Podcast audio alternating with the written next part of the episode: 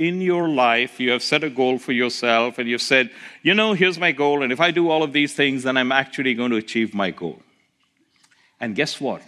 You succeeded. And you did this many times in your life. And each time you succeeded, and so you think, gee, I really can do it. I can do it. I have control. And not only have you done it, but you've observed others around you. And they seem to have done it, and they got the results they wanted. So, all of that combined to tell you, yes, I can do it. I have control. That is the illusion of control. Hi, I'm Vishen Lakhiani, founder of Mindvalley, the school for human transformation. You're listening to the Mindvalley podcast, where we'll be bringing you the greatest teachers and thought leaders on the planet to discuss the world's most powerful ideas in personal growth for mind, body, spirit, and work. I'm going to speak to you today about how you can cultivate extreme resilience and eliminate stress. But I must tell you that that's just a bait and switch because what I'm really going to talk to you about is how you can become a radically different person, think differently, have a different model of why am I here? What is it all about? And when you become such a person, you don't have to eliminate stress, it kind of goes away by itself. So that's my hidden agenda. So let's get started. Most people report that there is more stress in their life than ever before. I've asked thousands of people on six continents, why is there stress in your life? And of course, they've given me dozens of answers. And I've basically boiled them down into eight major factors or eight major categories. And I'm going to share that with you right now. But what I really would like to do first is please ask all of you to stand up. Please stand up. So here's the deal. As I said, I've heard hundreds, thousands of people tell me why they think they feel stress in their lives. And I've basically boiled it down to eight categories. And I'm going to list those categories right now. And if you feel that one of those categories applies to you, I'd like you to sit down. Number one is financial. I do not have enough. I've got payments to make, I've got kids' tuitions, I've got all kinds of things. I want to get a bigger house. And darn it, there just isn't enough. So that's one cause for stress. Then there's relationships, typically with partner or spouse, but can be with siblings, can be with children, can be with, you know, colleagues, bosses. You'd like your relationship to be a certain way, and darn it, it isn't. Children. We all know that children are bundles of joy, correct? They're sent to bring happiness and fulfillment to you in your life. But have you noticed that children do the darndest things and they begin early? They poop right after you've changed them. they fall in love with the most inappropriate people they drop out of school. So, yes, children are bundles of joy. They bring you growth and fulfillment. They also cause you stress. Business and career. If you're an entrepreneur, you want your business to grow, you want revenues to be coming, you want customers to be satisfied, you want to be promoted, you want more responsibility, bigger paychecks. And darn it, it just isn't going the way you would like it to be health. You'd like to be able to run the marathon. You'd like to be able to run the marathon in under two hours, which would be a really big deal. But already you're taking the elevator rather than a short flight of stairs. and by the way, when I say health, it need not be just about yourself, could be the health of people who are close to you as well. Then there's the big external stuff politics, environment, climate change, animal welfare, crime. this is a catch all. I have too much to do and not enough time to do it all. And then there is, I'm not where I want to be. We have an image in our heads of where we would like to be, and we're not there. I was even talking to someone who had a very robust meditation practice, and she was upset because with her meditation practice, she thought that she should be calm and serene, and you know, she just wasn't there. In other words, she was stressed that she was stressed. So I've got most of you, and those of you who are still standing, would you come and talk to me afterwards? And I'd really like to find out which of the categories I missed.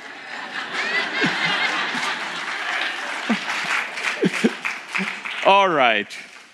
So I told you I was going to get you to think differently, and I'd like you to consider that if you mentioned any of those factors as the reason you felt stress, you are wrong.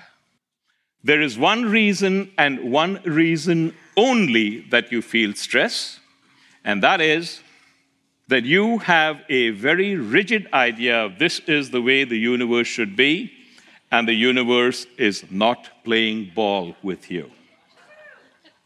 Think about that. This is important. You have in your head a vision of, you know, I have to be financially secure, whatever financial security means to you. This is how much I should be getting in terms of an income, and it should be stable, it should be predictable.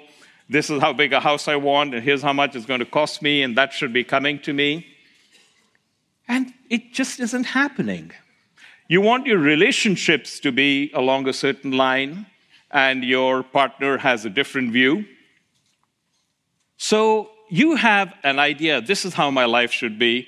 You've got a rigid idea of this is how the universe should treat me, and the universe goes its merry way and pays no attention to you. And that is the only reason you feel stress. Let's go further. You probably have not thought of your life in this way but I now encourage you to think of your life in this way, or at least examine it. Your entire life has been an attempt to control some part of your environment, some part of the universe. Let me repeat that. Your entire life has been an attempt to exert control on some part of the universe. You're an entrepreneur, you really want to grow your business, you want to serve a certain number of customers, you want to have certain revenues coming in.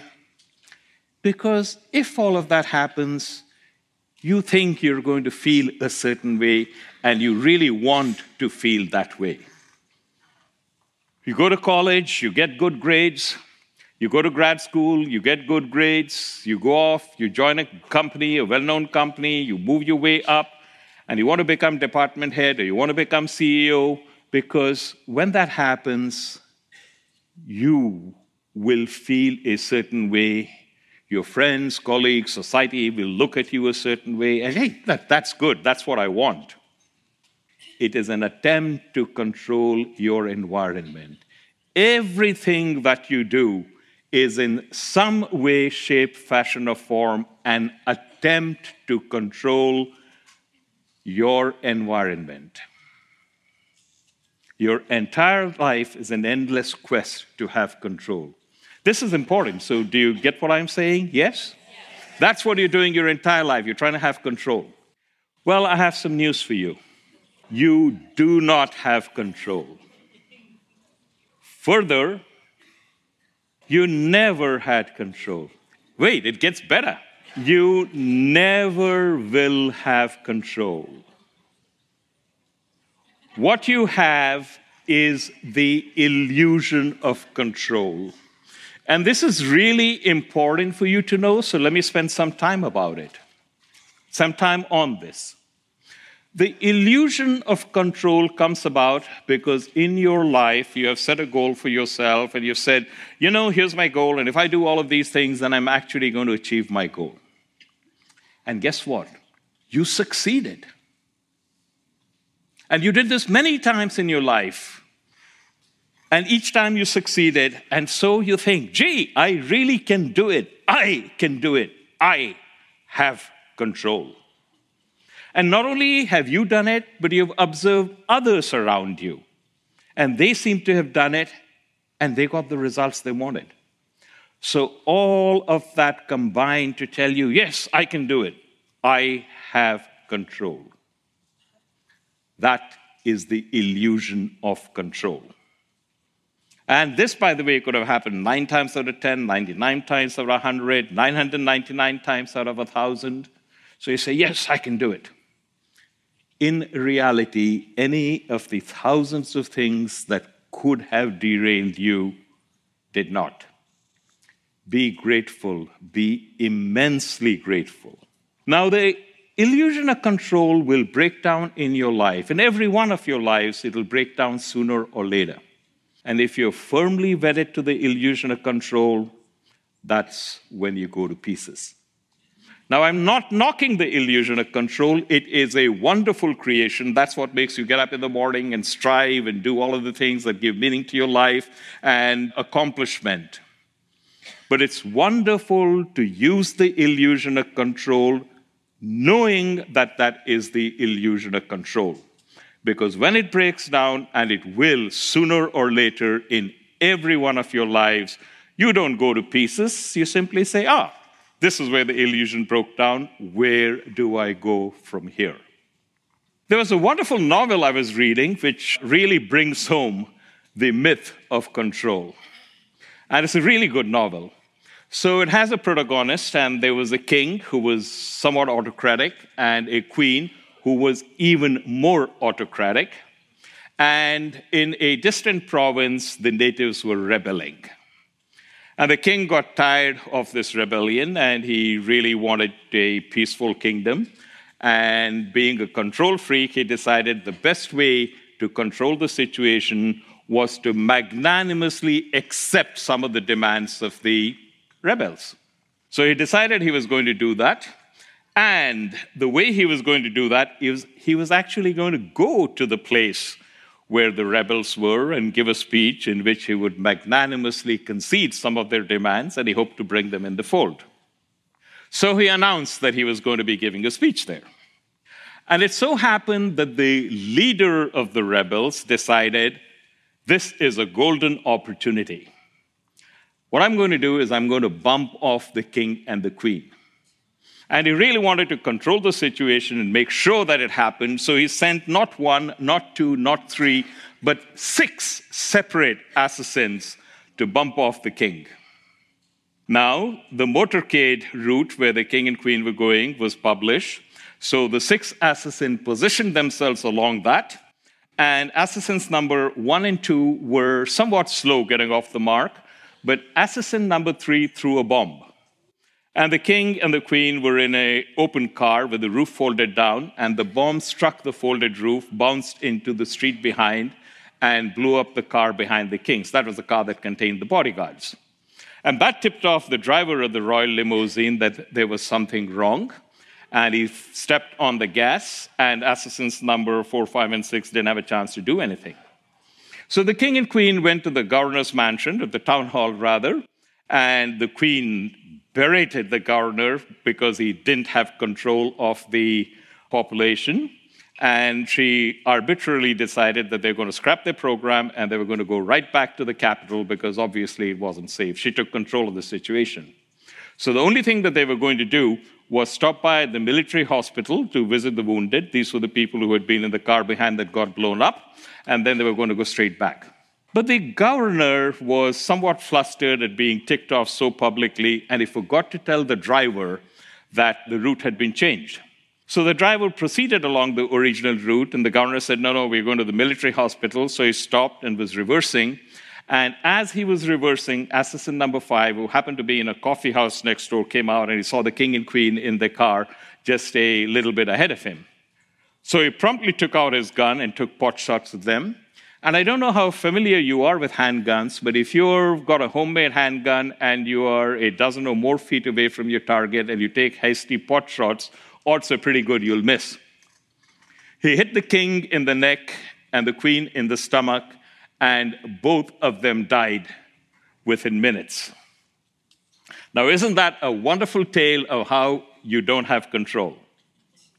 I lied. That was not a novel. That was history. The king was Archduke Ferdinand, the queen was Queen Sophie, the fifth assassin was Gavrilo Princip, and that gave us the First World War.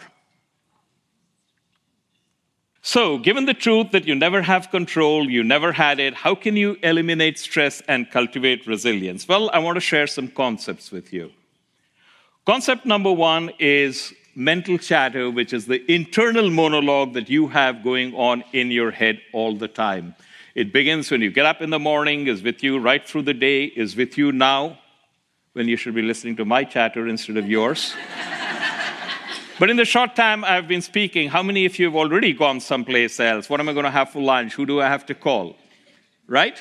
I rest my case. Mental chatter has always been with you. It's like an unwelcome relative who's shown up in your house and you can't throw him out.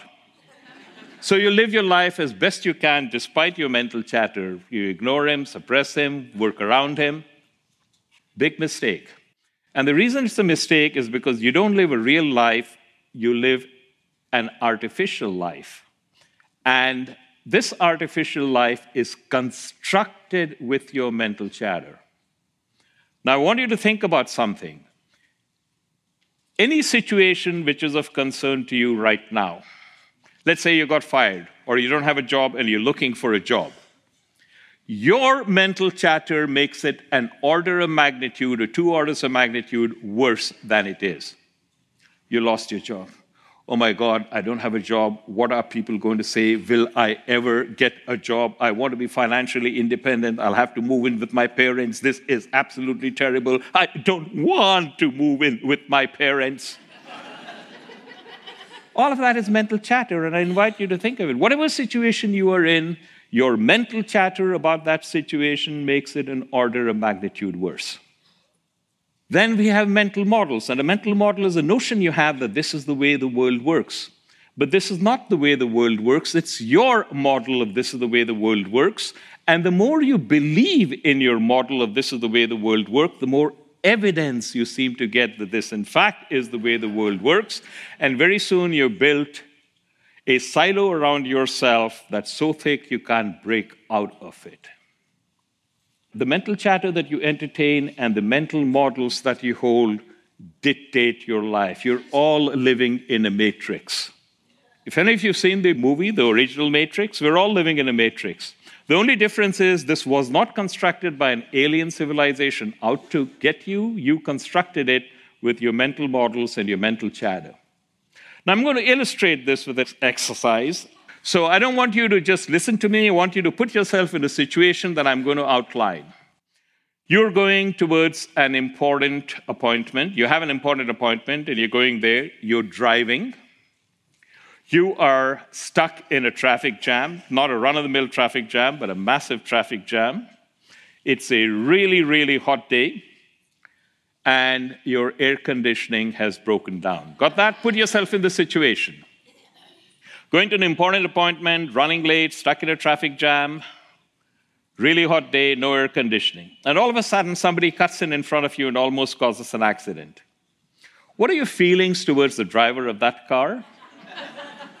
Would it be fair to say that loving kindness is not it? you know, road rage was invented in California, but it traveled the world. All right. So now I'm going to share some information with you. This guy who cut you off so rudely was given some very disquieting information. His son had been involved in a serious accident, has to be operated on immediately, and is desperately trying to get to the hospital and has no knowledge of whether or not he'll ever see his son alive again.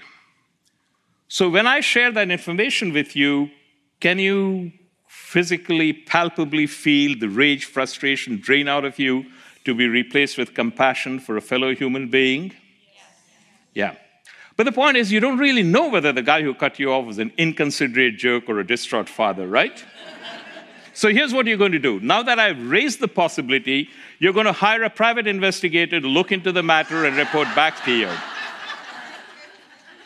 You laugh at me. I'm giving you a perfectly practical solution. And if the private investigator reports back to you that the guy was an inconsiderate jerk, you'll be really pissed off. But if the private investigator reports back to you that the guy was a distraught father, you will feel great compassion. But until such time as you know for sure, you're going to remain neutral. Right? I see a number of heads shaking. I don't believe any of you are going to hire a private investigator to look into the matter. But if you don't do something like that, you'll never know whether or not the guy who cut you off was an inconsiderate jerk or a distraught father. But the more important point is it really doesn't matter. You have the choice of determining what is the emotional domain you occupy. In all likelihood, you did not even recognize that you had a choice and you exercised that choice. But now that I'm pointing it out to you explicitly, do you recognize that?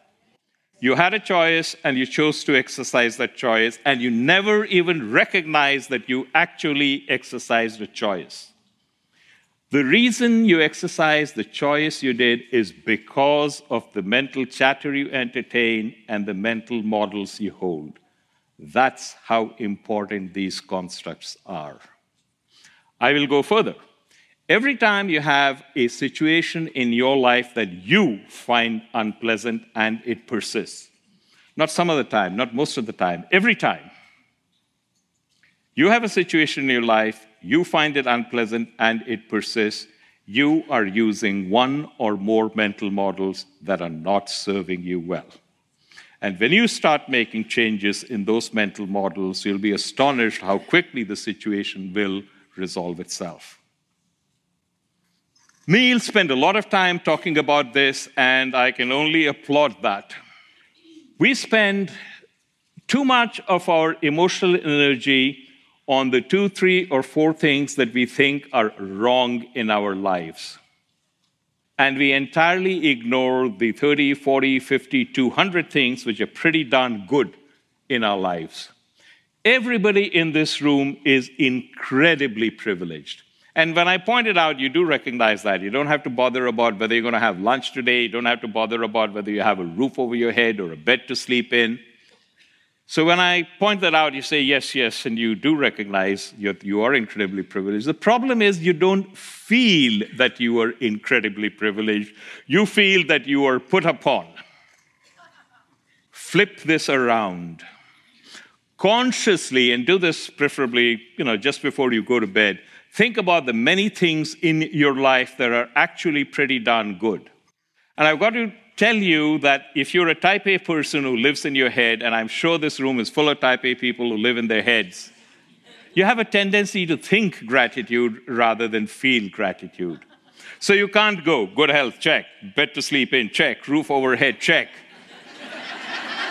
it doesn't work that way. You have to feel it rather than think it.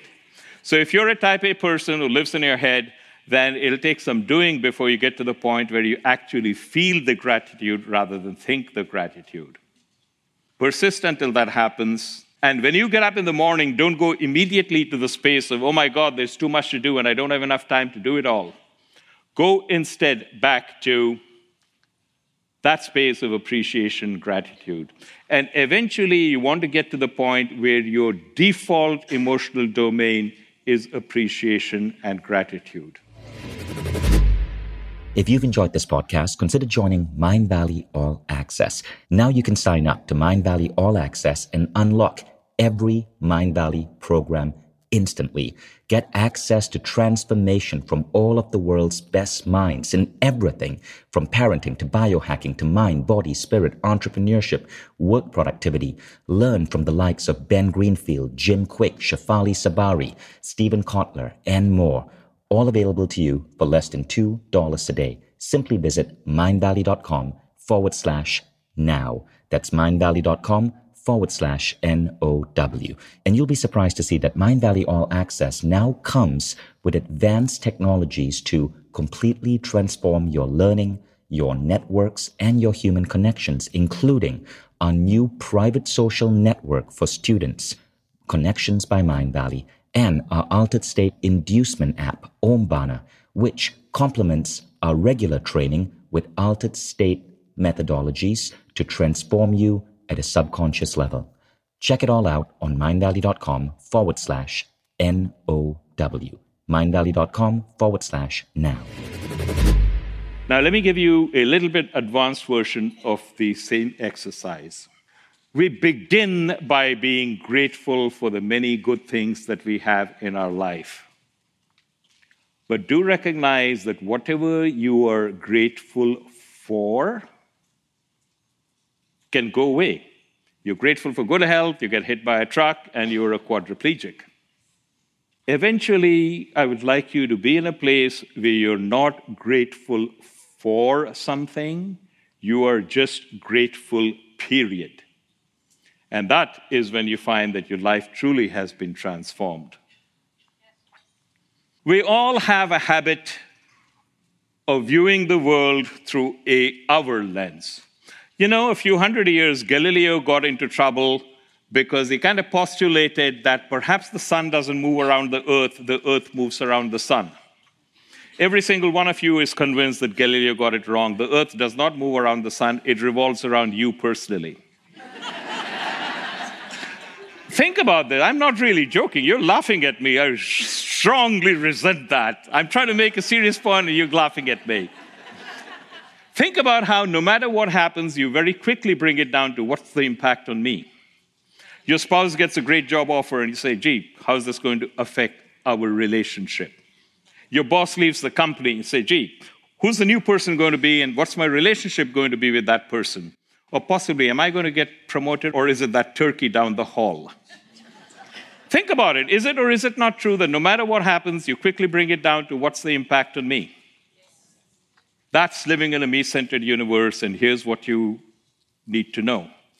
If that is where you spend most of your time, if that is where you predominantly live, you are going to live a life of mediocrity, punctuated with flashes of pleasure, but essentially meaningless. It just comes with the territory. That is the way it is. The only way you're going to be able to bust out of that is if you can find a cause which is bigger than you are, a cause which brings a greater good to a greater community, and you have tremendous flexibility in defining both the greater good and the greater community. But unless you can find something which is bigger than you are, that brings a greater good to a greater community, and in the pursuit of which you can subsume your identity, you're going to live a mediocre existence. We have an unfortunate habit of sticking labels on things. Any event that happens in our head, we immediately decide this is good or this is bad. It does a tremendous amount of damage to us. Let me tell you a story. There was a man and his son, and they lived in a beautiful valley, and they were dirt poor. And they were very happy, though, but they were dirt poor. And the man got sick and tired of being dirt poor. He decided he was going to become rich. And the way he was going to become rich was by breeding horses. So he bought a stallion, didn't have money to buy a stallion, borrowed very heavily from the neighbors. And the very night he got the stallion, it kicked the top bar loose from the paddock where he housed it and ran away. And the neighbors came around commiserating. You thought you were going to become a rich man, but your stallion has run away, and you still owe us money. You are screwed. And he shrugged his shoulder and said, Good thing, bad thing, who knows? That stallion fell in with a group of wild horses, and they were close to where the man lived, and he was able to lure them into the paddock, which he had repaired, so escape was no longer possible. So now he had the stallion back, plus a dozen wild horses, which by the standards of that village made him a wealthy man. And the neighbors came around saying, We thought that you were destitute, but fortune has smiled upon you. How fortunate you are. And the man shrugged his shoulder and said, Good thing, bad thing, who knows? The man and his son started to break the horses so they could sell them on the market. One of the horses threw the man's son and stomped on his leg. It broke and healed crooked. And the neighbors came around. He was such a fine young lad, and now he'll never be able to find a girl to marry him. How terrible. And the man shrugged his shoulder and said, Good thing, bad thing, who knows? The king declared war on a neighboring country, and press gangs moved through the villages, rounding up all the able bodied young men. But they spared this man's son because he had a crooked leg. And the neighbors had tears in their eyes as they came around and said, Oh, we don't know if we'll ever see our sons alive again, but you still have your son. How fortunate you are. And he shrugged his shoulder and said, Good thing, bad thing, who knows? And it goes on like that forever. And there's a lesson in that. Can you think of anything that happened in your life that at the time it happened, you thought this is terrible? But you can now look back upon it and say, gee, that was actually pretty good. So if something happened to you in the past that at the time it happened you thought was terrible, but you can now look back and say it was actually pretty good, why are you in a hurry to label anything that happens now bad? Is there any possible way in which in X years it could turn out to be pretty good? Just pausing to consider that question will take you to a different emotional domain. And if you then take the next step and say, is there anything I can do to make that happen? You move into a realm of possibility, and courses of action will open up to you that you never would have considered before. We, from a very young age, have been taught to set goals. And our parents, teachers, coaches all told us set a goal for yourself and then come up with a plan of action to achieve your goal. All of the companies I work with have goals. In fact, most of the companies I work with no longer have goals, they have stretch goals. So we tend to live our lives in the following fashion I set a goal for myself, I succeeded, life's a blast. I set a goal for myself, I failed, life sucks. We live in a sinusoidal curve oscillating between elation and despair and we spend altogether too much time at the despair end of the spectrum. It's a terrible way to live. There is an alternative, and the alternative is the following forget about the goal. Goals are important, but they are only important because they set direction. Once the direction has been set, forget about the goals. Don't even think about them. Instead, pour all of your emotional energy into what do I have to accomplish? What do I have to do in order to achieve my goal? And pour your emotional energy into that. When you do that, two things happen. You actually start enjoying the journey. The journey is the only thing we have. The destination is a mirage. You get there and then you're off someplace else. People want to climb Mount Everest. How much time do you spend on top of Mount Everest? A few minutes to a half hour at most. You climb up there, your buddy takes a picture of you, your buddy gets up there, you take a picture of him, and then you're on your way down, and you hope you don't get killed in an avalanche. so, if you're going to climb Mount Everest, you better enjoy the weeks and months of acclimatization on Base Camp 1, Base Camp 2, and onwards. The journey is the only thing you have, and when you invest in the process, not the outcome, you enjoy the journey. And paradoxically, the more you are detached from the outcome, the higher the probability that you will actually reach the goal you wanted. And if you reach the goal, wonderful. If you do not reach the goal, wonderful. The mistake that all of us make, that all of us buy into, is that the benefit of this approach is then we will reach our goal. The reason we try very hard is so that we can reach our goals. And if we don't succeed, you know, we screwed up. It's terrible. False. Remember what I said earlier you do not have control over the outcome. You never had control. You never will have control. The benefit of this approach is the advantage for you, the benefit you get is the growth that happens when you try your best to achieve the goal that you set for yourself. Whether or not you reach it really doesn't matter you have already benefited from the growth that occurs in you as you go. That is what we miss out. It's not about achieving the goal, it's about how you develop as a person and grow as you try your level best. And you do that by investing in the process, not the outcome. Julius Caesar. The conspirators killed Caesar because they thought they would be able to rule Rome. But remember what I said about control? They did not figure on two things happening. They did not figure on Mark Antony giving his famous Friends, Romans, Countrymen speech. I come to bury Caesar, not to praise him. For Brutus said he was ambitious, and Brutus is an honorable man. And that got the population all riled up against the conspirators. And then Octavian Caesar rounded up a legion to come after them. And far from ruling Rome, they had to flee. And Brutus regretted his role in the assassination because when Caesar said et tu brute, it really struck home to him. And Cassius comes up to beat Brutus before the Battle of Philippi, and he asks him for help, and Brutus declines because he wants no part of it anymore. And then Brutus says to Cassius, And whether we shall meet again, I know not, therefore our everlasting farewell take. Forever and forever farewell, Cassius. If we should meet again, why we shall smile. If not, why then this parting was well made. Think about that as a blueprint for your life. All of you are here assembled in San Diego. You have left spouses, children, relatives, friends, business colleagues behind.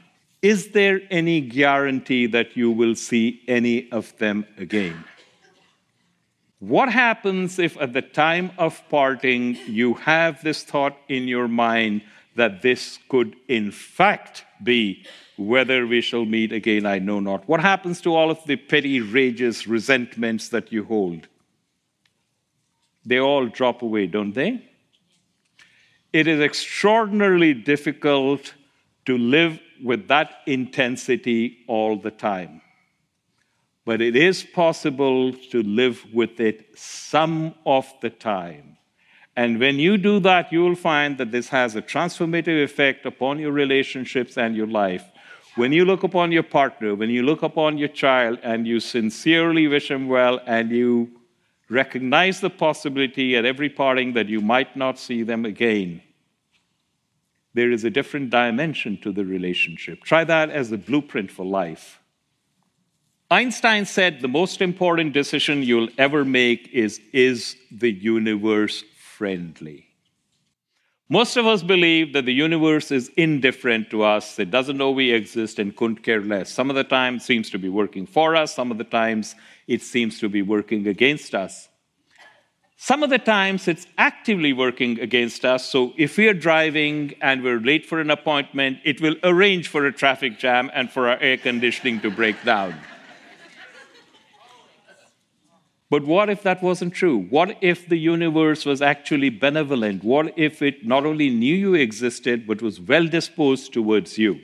Now, friends don't shaft friends, do they? No.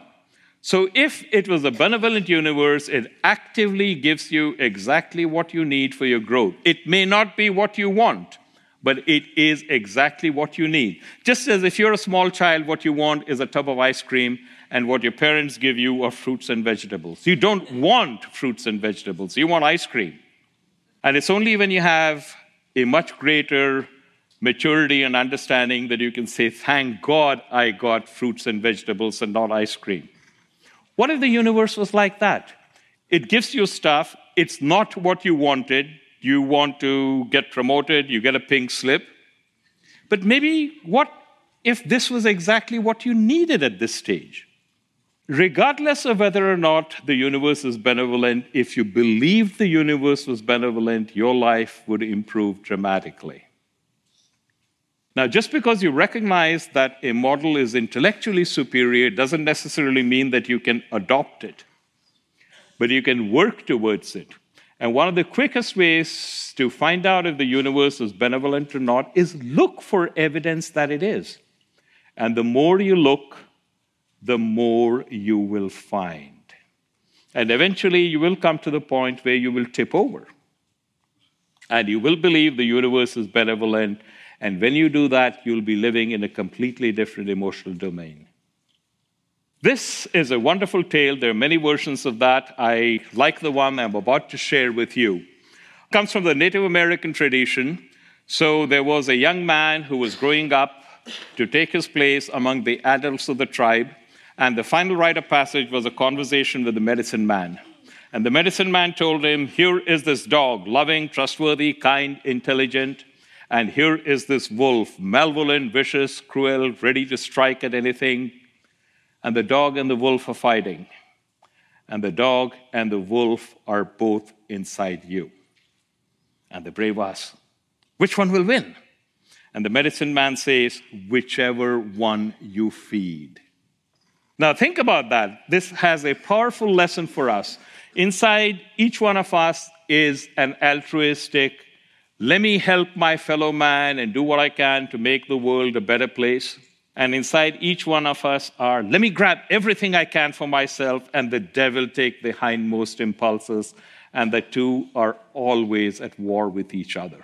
It is your job to selectively identify and feed the dog in you. Don't make the mistake of thinking you're only going to feed the dog, that ain't going to happen the best you can hope for is that you'll feed the dog a little bit more than you feed the wolf.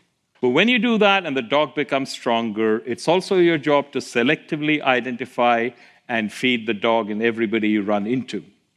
And when the dog in you becomes friends with the dog and the other person, magic happens in your life and in the world. We are, all of us, going on a journey. There is this one journey, which is a very long one, which is we were born and we're going to die. And we were born alone and we will die alone. And that's a massive journey. And every single one of us is at some stage on that journey. You watch Desperate Housewives and you go on a journey where 40 something matrons are having affairs with 19 something gardeners while their husbands are fooling around with fashion models. Ask yourself is this a journey that I want to take? Is this a place where I want to spend time? Do that many times in your life is this a journey that I want to take? Is this a place where I want to spend time? And if you sincerely ask yourself that question, you will find change happens in your life. The books you read, the movies you watch, the topics of conversation you bring up, your reaction to things your friend says, the friends that you hang around with, and the things that you do in your leisure time all of those will change organically. All you have to ask yourself is sincerely and mindfully is this a journey I want to take? Is this a place where I want to spend time? And with that, thank you very much.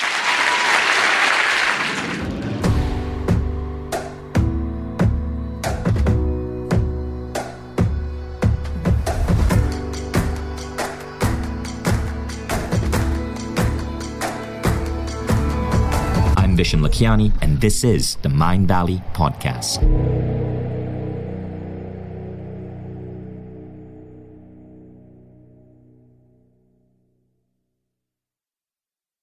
If you like the Mindvalley Podcast, take the next step. Become a Mindvalley member. Imagine being coached daily by the greatest teachers on the planet. How quickly would you transform your health, your mindset, your body, your relationships? How quickly would you double the size of your company? How quickly would you see your career grow? How quickly would you eliminate any limiting belief that's holding you back and manifest a life that you once thought beyond your dreams? When you become a member, you don't just get access to the greatest education in the world. You become part of a community of 150,000 of the most incredible people dedicated to personal growth. Go to mindvalley.com forward slash now to get started.